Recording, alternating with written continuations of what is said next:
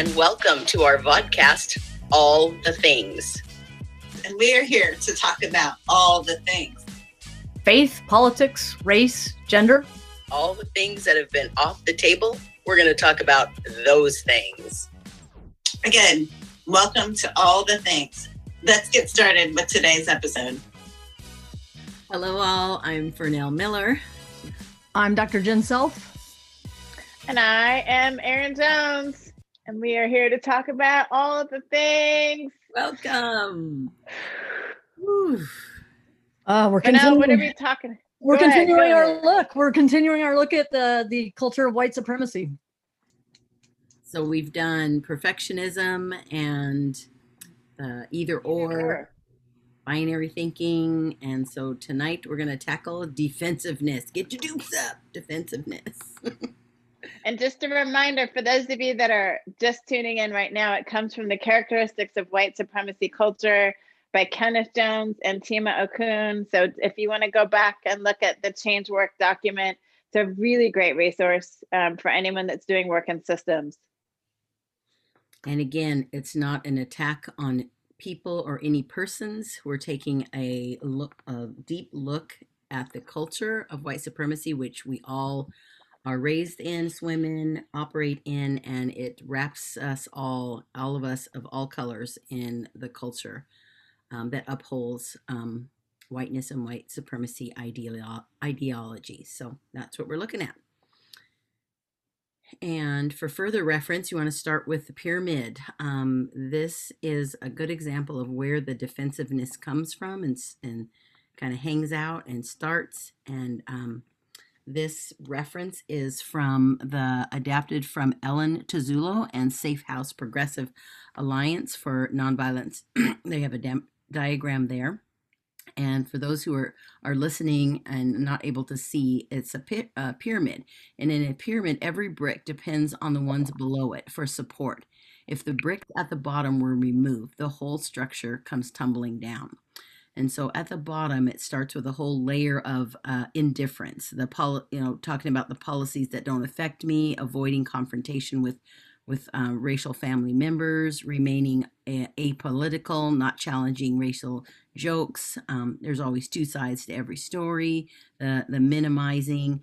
Um, um, it doesn't matter who you vote for. It's it, it's it's just a joke mentality. The get over slavery. Not all white people. All of those um, uh, po- um, uh, attributes or characteristics or, or thought patterns are what keep the bricks at the bottom in place. And as you move up the pyramid, um, the racism is more veiled. Um, we turn it uh, uh against the, the, the victim. We keep our racist mascots and tokenism and uh, in, intact and keep um, pointing to the bootstrap theory um, and the Eurocentric curriculum that um, our schools are continuing to uphold. Um, and as you move up, then we get into outright discrimination, the racial profiling and hiring discrimination, the stop and frisk rules, the redlining that continues, the, even the internal redlining, uh, the racial slurs. And as you keep continuing to the top to wonder, well, how does how does this genocide and mass murder happen all the way at the tippy tippy top? It's because it's upheld by this indifference, minimization, veiled racism, and then discrimination, and then the calls for violence all the way at the top, the Confederate uh, flags, the, the burning crosses, the KKK, the N word, all the way up to the violence of lynching and hate crimes and unjust uh, police shootings to the mass murders and genocide. And so that's how the, the pyramid is, is structured to keep all that uh, in place with the simple word of denial. So that's a that's a start. There you go. You know, I think you know the way that is. I think diagrams are always really useful to help people visualize. So I would encourage those of you that are just listening to try to find that diagram. There's a way when you see stuff, it really makes plain what you're feeling out in the world. And so I want to encourage you to go get that document. Um, when I think about defensiveness, I also, all three of us are athletes. And so we've spent lifetimes being critiqued by coaches. And by our fellow players. And it's just part of the work, right? You don't get great at something without being critiqued and and you have a choice as an athlete. Either you get better or you get gone. Right? I mean, there's not like when your coach tells you you're not doing this right, I need you to do it this way. Either you do it right so you can play or you don't play. Mhm. And, and so I think when I think about defensiveness, I think about the reality that for us as athletes, because we got to a high level in each of our disciplines, we had to learn like defensive just just doesn't work. Defensiveness in sports doesn't work. Like you can tell your coach, um, man, I know you wanted me to do it this way, but I, I couldn't do it because of this or that or the other. Then you just don't get to play. And you would never make it to the level that we made it if we constantly were making excuses. I think about defensiveness as, as an excuse. Like it's always making excuses for why I do this, why I say this, why I don't stand up for this, why and and I think as athletes, we have all had to learn to not be defensive because we wouldn't have survived as athletes if we were always in that defensive mode. And I think that's such a gift in this work is that we all have had to live through being critiqued. And so for us, our natural response is okay, how do I get better? I think defensiveness is also a shield to getting better. Like, I don't want to get better. I'm just good, right? And I have never been fine with being average. I've never been fine. I always have wanted to be better. And, you know, so Yeah. I just, that's the first thing that I thought when I read the defensiveness one is, man, I have always pushed against that because I want to get better at stuff. Mhm. hmm Yeah, for sure. I never thought about it that way. Actually, thinking thinking about athletics like that, but that's really it's really a good point about that.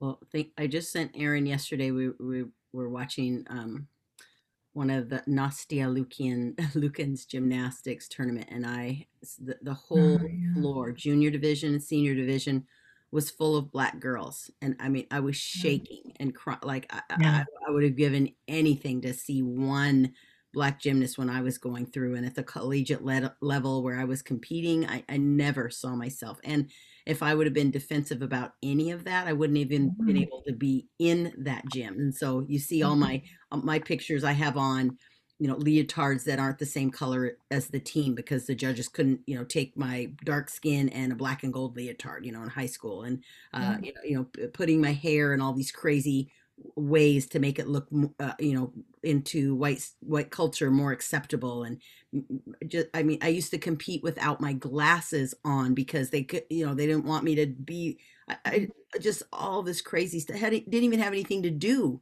with my skill. You know i could take critique and you know help me get better but the things i can't change you want me to do what now? So i can go out in the really? That's what i'm talking about. And so to to watch the just the beauty, the the the skill, the the grace in the brown skin and dark skin girl. Like I have never gotten to witness any space where that many um, female gymnasts that look like me. That was the first Mm. time in my. I'm 59 years old. That was the first time in my life I've ever seen a sight like that, Yeah. and to have to wait that long.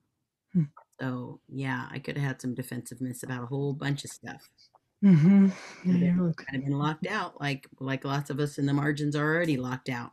hmm We raise our hand to go, hey, wait, that doesn't work for me, and then and then the attack is on on on me because I told you that it's not working, uh, uh, uh, that you left me. You know, it's so interesting. What I just want to call this out because you said something here that's really powerful that I just don't want us to miss. You didn't get to be defensive. You're No. absolutely right. We don't have that option to be defensive about this stuff, right? Like we Mhm. don't even. As soon as it gets to the tip of your tongue, we have learned better than to try to critique. That's right. Like we're shut down even as you think the thought. Mhm. Yeah, I actually saw there was a clip I saw of uh, Simone Biles the other night. She was on um, Dancing with the Stars, and there was a whole critique of her because she was, she was, um, th- there, well, she there's a clip of this on YouTube, but she's, uh, she's done with her dance, and then um, the host said, you know, I was wondering why you weren't smiling more when you know they were giving you the numbers, and she said, well, smiles don't win gold medals. But the other thing that I thought was Hmm. well, also, black women don't get to have emotion. You don't get to have big Mhm. smiles and you don't get to have big anger. You just like have to be like right here. You get to be right here and that's it. Mm. And she knows that. Simone knows that. She's like, I, you know, I've been competing in front of people for my whole life. I'm the, I'm the, I'm the world's greatest gymnast. And I've been, you know, picked apart. And I know she's like, I know how I have to be. Don't tell me to smile. Don't tell, don't tell me what to do. Tom Right. Bergeron or whoever he is. Nobody can do what I do. I'm only competing at, against myself at this point and Right. critique my own self. But let look at me stand here and take all of that from you. That's right. Like, look at me, look at me do this again, Tom Bergeron, whatever. yeah. And Well, I wonder too. We're not allowed to smile unless we're told to smile. Right. Right. Because at the other side of that is the sambo, right? The Right. you know dance for us and smile for us, Right. right? Then it's So- then it's- yeah. Then it's okay. That's why. That's why. She, th- right. Because then he then he's like, smile, smile for me, and and she's just like, yeah, ugh, Mhm. no, yeah. I'm not sure if we read the definition of de- defensiveness for folks who maybe don't have it there. Do you have it in front of you? Any anybody to? I do. I got it. Okay. So it's the organizational structure set up and much energy spent trying to prevent abuse and protect power as it exists rather than to facilitate the best out of each person or to clarify who has power, back to Dr. Jen, what you just said, and how they are expected to use it Mhm. because of either or thinking, criticism of those with power is viewed as threatening and inappropriate. or- I mean, it's we hadn't read it yet, but we were basically literally just reading through it just now in our response. People respond to new or challenging ideas with defensiveness, making it very difficult to raise these ideas. A lot of energy in the organization is spent trying to make sure that people's feelings aren't getting hurt. Well, white people's feelings aren't getting hurt. Um, Right. Let me just clarify Clarify. white people's feelings aren't getting hurt or working around defensive people. The last one, the defensiveness of people in power creates an oppressive culture. And there it is. And we were just talking about um, col- colleague of, of mine. We were just introducing on our last podcast of Keisha Rogers and Sarah So, and and Ke- Keisha and I served on a diversity and equity committee, and we're both kicked off because we are Black women who have. we spoke out. We said, "Well, this isn't quite right, and can we help?" And here we are in the room to help. But we even even with that, and the the between four and seven where we get to operate in not too not too excited not too not excited you know and then you know oh, here with a smile on and a and a wink to make sure everybody's comfortable even in that in the area that we we have clearly the, the most expertise to speak to we're not invited back. And and and by the way and your kindergarten boy is is kicked out of the district for social emotional behavior the very thing that they're trying to do now. So it's like how how do you how do you operate in this oxymoron? And then and and then now she's the director of diversity in her whole company and i've started my own company and, and yet we weren't good enough to you know sit in a committee and and help advise the community and uh, you know a school district to um, to help include um, the most marginalized and invisible kids who stand out uh, like raisins and and hyper hyper blackness in such a uh, white space and you know that's just supporting that culture more. So and we don't get to be defensive or say anything about it because then oops you're kicked out. Uh, it's all of a sudden it's we have an attitude problem then or it's a, a political indifference. I mean some you know there's a cycle there's a, a cartoon about it when they love black women to first come in and the honeymoon and oh we need your help and oh thank you thank you and then when when action needs to happen when rubber meets road and when when they actually have to put to put to um do the thing that actually needs to be done all of a sudden there's an issue and the black women are disappeared and then you know what, what happened? We just the spinning you know that's exactly how white supremacy works is the denial and then we spin in it and deny some more. So um not much getting done that way. So we want to i love what you said last night erin about uh, calling in and up. I want you to talk about that too. Oh yeah. What do we do I- about this defensiveness? So, and I want to read back part of the definition because I was literally just going to say something about this. So, part of the definition is um, it, the structure set up and much energy spent trying to prevent abuse and protect power as it exists rather than to facilitate the best out of each person. So, all of us are educators, we're all parents. And my job as an educator is to help both my students but then my colleagues around me become their best self like that's just why i got into teaching it's what i love about teaching is helping people become better versions of themselves as a parent that's my job for my children is to help them step into the best version of themselves. And mm. so you know one of the revelations i had a long time ago as a teacher is if i belittle and berate my students or my children if i dehumanize them then why are they going to want to learn from me? Why are mm-hmm. they going to respect me right? And so i've always believed you speak into students and into children and into your colleagues what you want them to respond i speak in such a way that i, I want to receive back so if i want to get positive and growth mindset out of them i have to speak that into them mm-hmm. and so one of the revelations i had last week and I, I did a tiktok video about this is i think we need to stop calling people out and down so let's stop calling people out and shaming them and start calling them in and up into the best version of themselves. So mm-hmm. stop with the out and down yeah. and start with the in and up. Yeah. And I think our yeah. culture and white culture in particular is about shaming people into being better. And science has proven shaming people actually doesn't do long-term change. It, people will change temporarily with shame, but it's not lasting sustainable change does not happen with shame no it doesn't it doesn't work at all it just drives it drives whatever behavior is underground and it it'll come out another way makes it, makes it worse makes it worse and it comes out somewhere else that's exactly right for now comes out somewhere else so culture yeah. quit yeah. so i'm curious dr jen as a just with your background in counseling and psychology I mean, talk a little bit more about that, about the effects of shame and and where you see defensiveness show up, even clinically in people, and um, what you see on that side of things. Well, I mean, shame. I mean, I think sh- shame is ubiquitous in American culture. I mean, it's it's. Um, I don't know if there's a I don't know if there's a person that I see that isn't dealing with shame in some in some way shape or form um, i think it's in certainly in white in in parents who are who are white i think it's one of the primary forms of parenting i think mm. it's really one of the one of the things that we are taught we've been passing it down.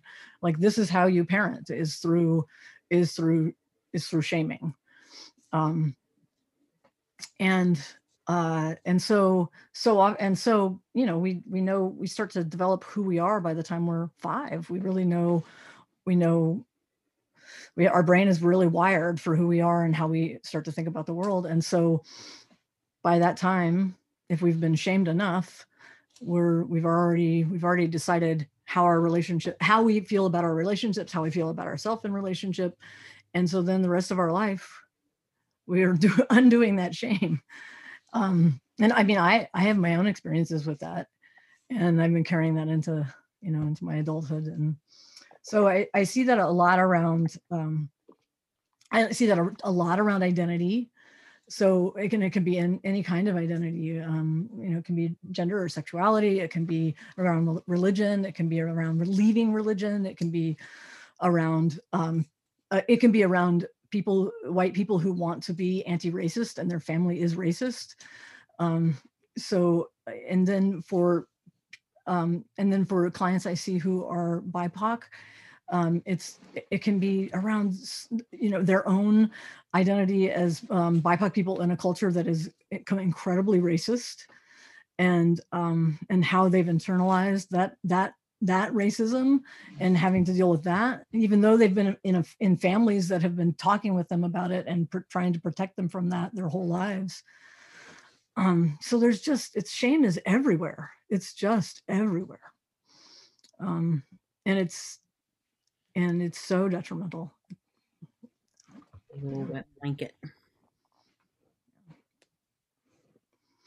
And so let's connect that shame back to defensiveness then.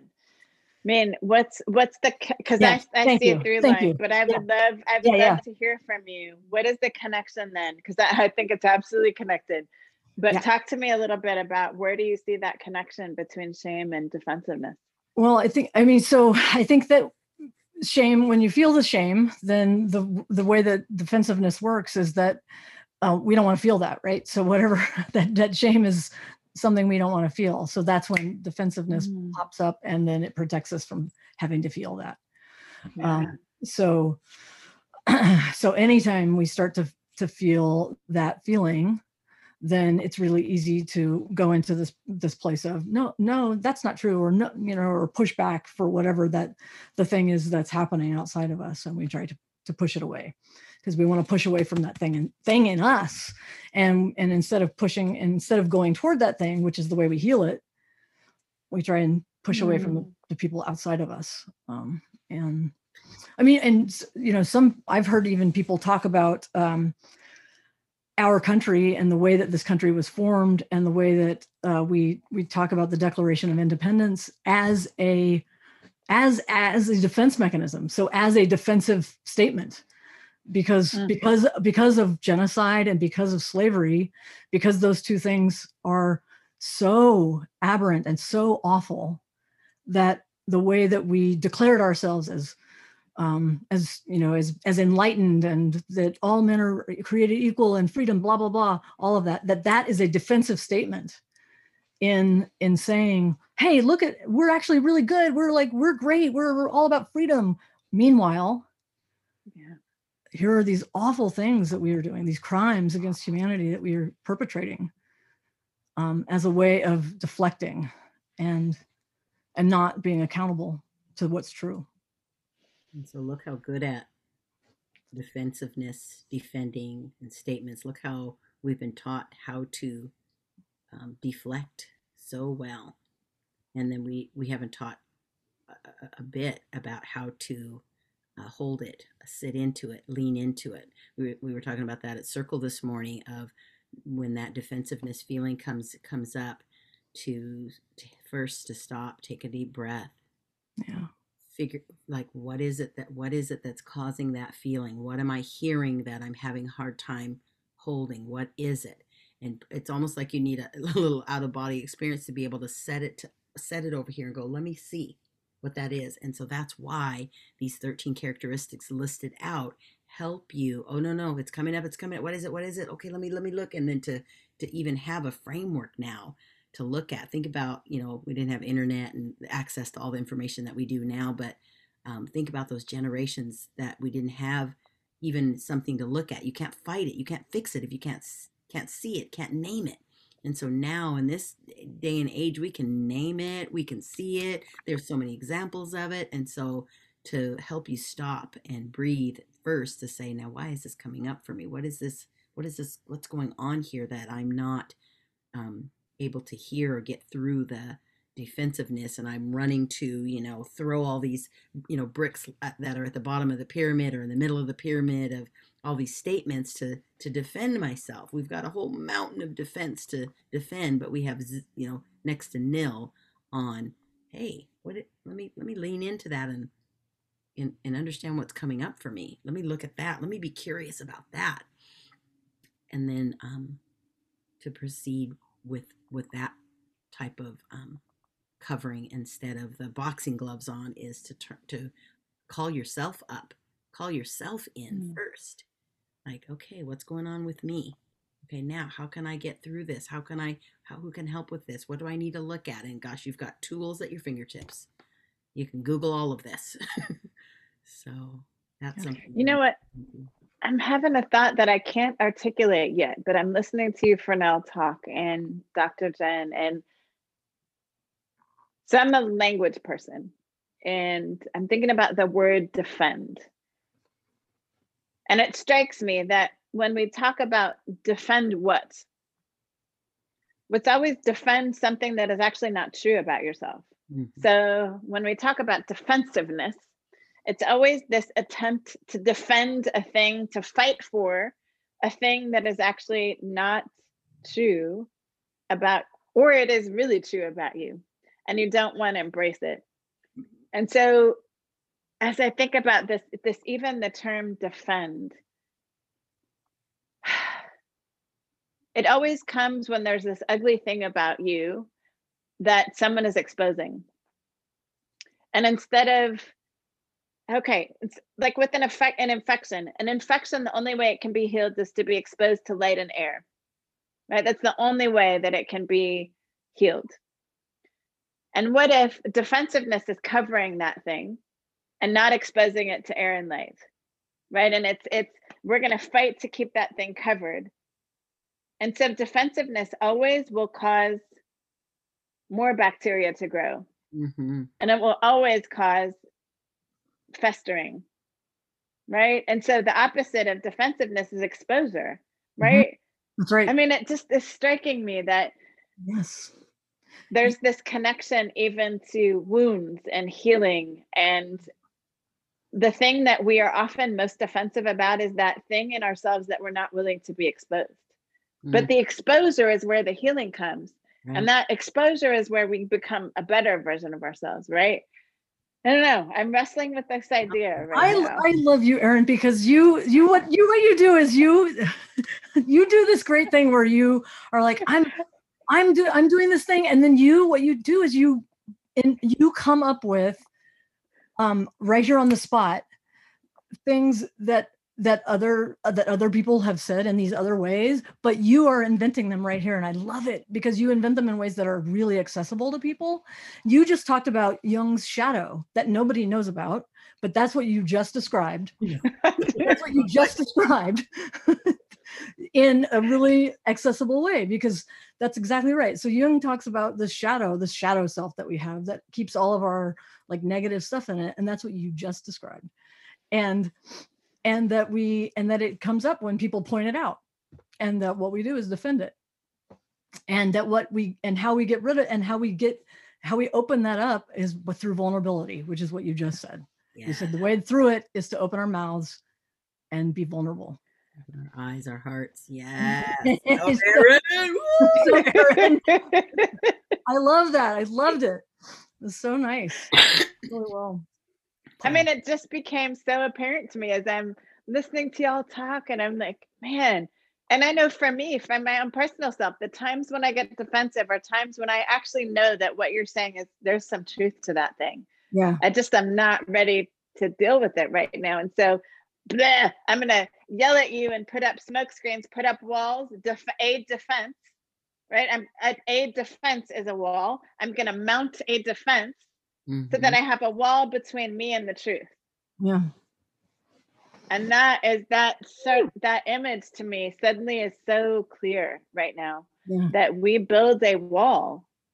Our defense really is is trying to create a wall. And I think about all the students that I've had in my career, and Fernell, because we've taught little people for a long time, our, our worst students who were talked back the most, who showed up in ways I always knew they were hurting.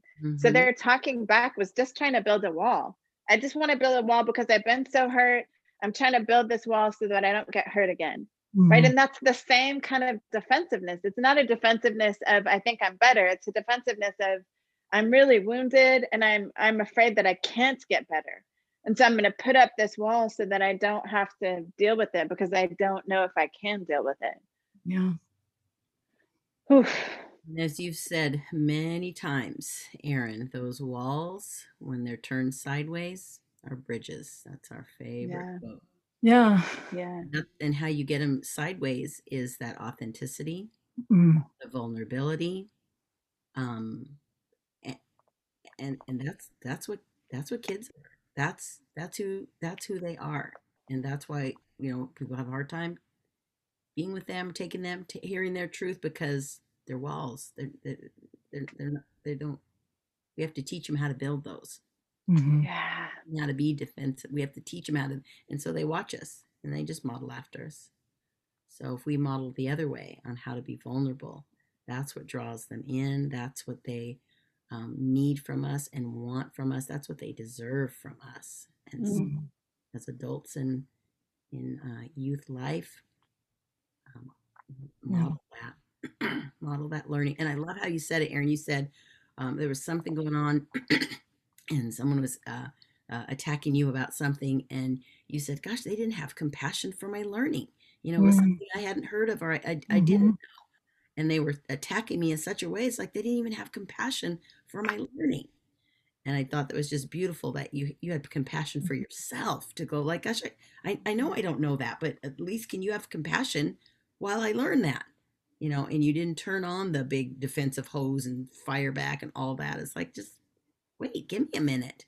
And Yeah. so even, Right. even to be able to say that for ourselves or when it when when that shame or attack is coming it's like well give me a minute i didn't i didn't know. And okay let me let me breathe and lean into that. Let me let me see what's coming up. Let me you know let, let me have a chance to acknowledge learn and be vulnerable. Kids would much rather anybody would much rather you hear you say you know what? I i don't know but let me find out or i don't know yet but but let's discover together that's what learning is And that's where, you know, I think about Dr. J and um, my run for office and how I lost my election pretty much. Um, it's so interesting because those of you who are watching who are not Washingtonians or you weren't paying attention, there were some hit pieces written about me Mm. around my um, some things that I had said about the LGBTQIA community. And the reality is I just was ignorant and I'll own that. I was ignorant. And I pushed in afterwards. I pushed in and I was like, okay, I take that feedback. You're absolutely right. I was wrong. I'm mm. going to push in and learn. And and and what's interesting, the reason I'm bringing this up now, Dr. J, is because I did a training yesterday, and there were some people who wouldn't show up for that training because of that article five years ago. Yeah. They're like, we got nothing to learn from Erin. We're never going to learn from Erin because she said this thing five years ago. And I just feel sad for them in a lot of ways because Yeah. man, I will acknowledge from the jump start. I don't know everything. Like I, I, and how can I? and Like if can? there's anybody out there who says they know everything, I'm running. I'm running. right I know. I I mean, I felt I know I felt frustrated when I felt so frustrated when that whole thing happened to begin with. I mean, that was such I, to me that was such a complicated moment because of who you were running against and Yes. and how that all came Yes. down and and how and how you responded right away and then how he was expected to respond and then Or not respond. or not respond and hmm. then who in the in the lgbtq com- community was making noise about it and i was like, come on. This is this is full of sexism and racism and the way we are responding can we please all calm down and listen to erin what she's saying immediately after she said this immediately and so yeah i i i really I am sorry that people are not coming because I hated that moment and I don't know. You know what though? It drew me to people like you. And I mean, I would say now that I have so many great friends who are either trans or non-binary or members of the LGBTQ advocacy community that I never would have known had that not happened. And so Yeah. I look back at that moment and I feel super blessed to have even though it was incredibly pain, like the most painful thing I think I've experienced in my adult life. Yeah. Um, because there's nothing like being shamed publicly in Yeah. newspapers and on social media. There's nothing like that. And again, this defensiveness, going back to this, right I was willing to open up and say, okay, clean me out. Like I, I've got a wound that needs some cleaning. Y'all just exposed it. And instead of saying no, Yeah. I'm a Christian, none of that. I said, no, I'm going to step into this and I'm going to learn and grow. Yeah. And now I Yeah. have all these connections because of it. And I am thankful for that. Yeah. and that's what healing is Yeah. And, and if you don't want some healing, then stay locked up in your defensive wall and cage. And to carry that weight around is just exhausting. Mm. So um, that the truth? get free by opening Yeah. and call yourself Yeah. in. And I, I like it. I want to say to Fernell too, um, publicly here, I know that um, you have experienced some people this week that were not healthy and not compassionate. and I just so appreciate your pushing in to Mm-hmm. and showing compassion for yourself and being vulnerable yourself and not getting defensive. Like you're modeling, you model for me what this is. Mm. What this work, you are an incredible model of this work. And so I just want to to say to you that not only are you modeling for young people the truth of this message, you are modeling for me Oh, and for other women who are around you what it means to show up and and be your full self and and to take critique and to know when that critique is genuine and when that again when it's when it's this or when it's that so those of you that are listening um when it's when critique is meant to shame and oppress we don't receive it right. when critique is sent to us that's meant to build us, we take it. And I just appreciate for now that you're modeling, man, what is the stuff I should be listening to? And what is the stuff that I need to just let it roll? And it hurts. It hurts. Mm. But I just need to let it roll off my back.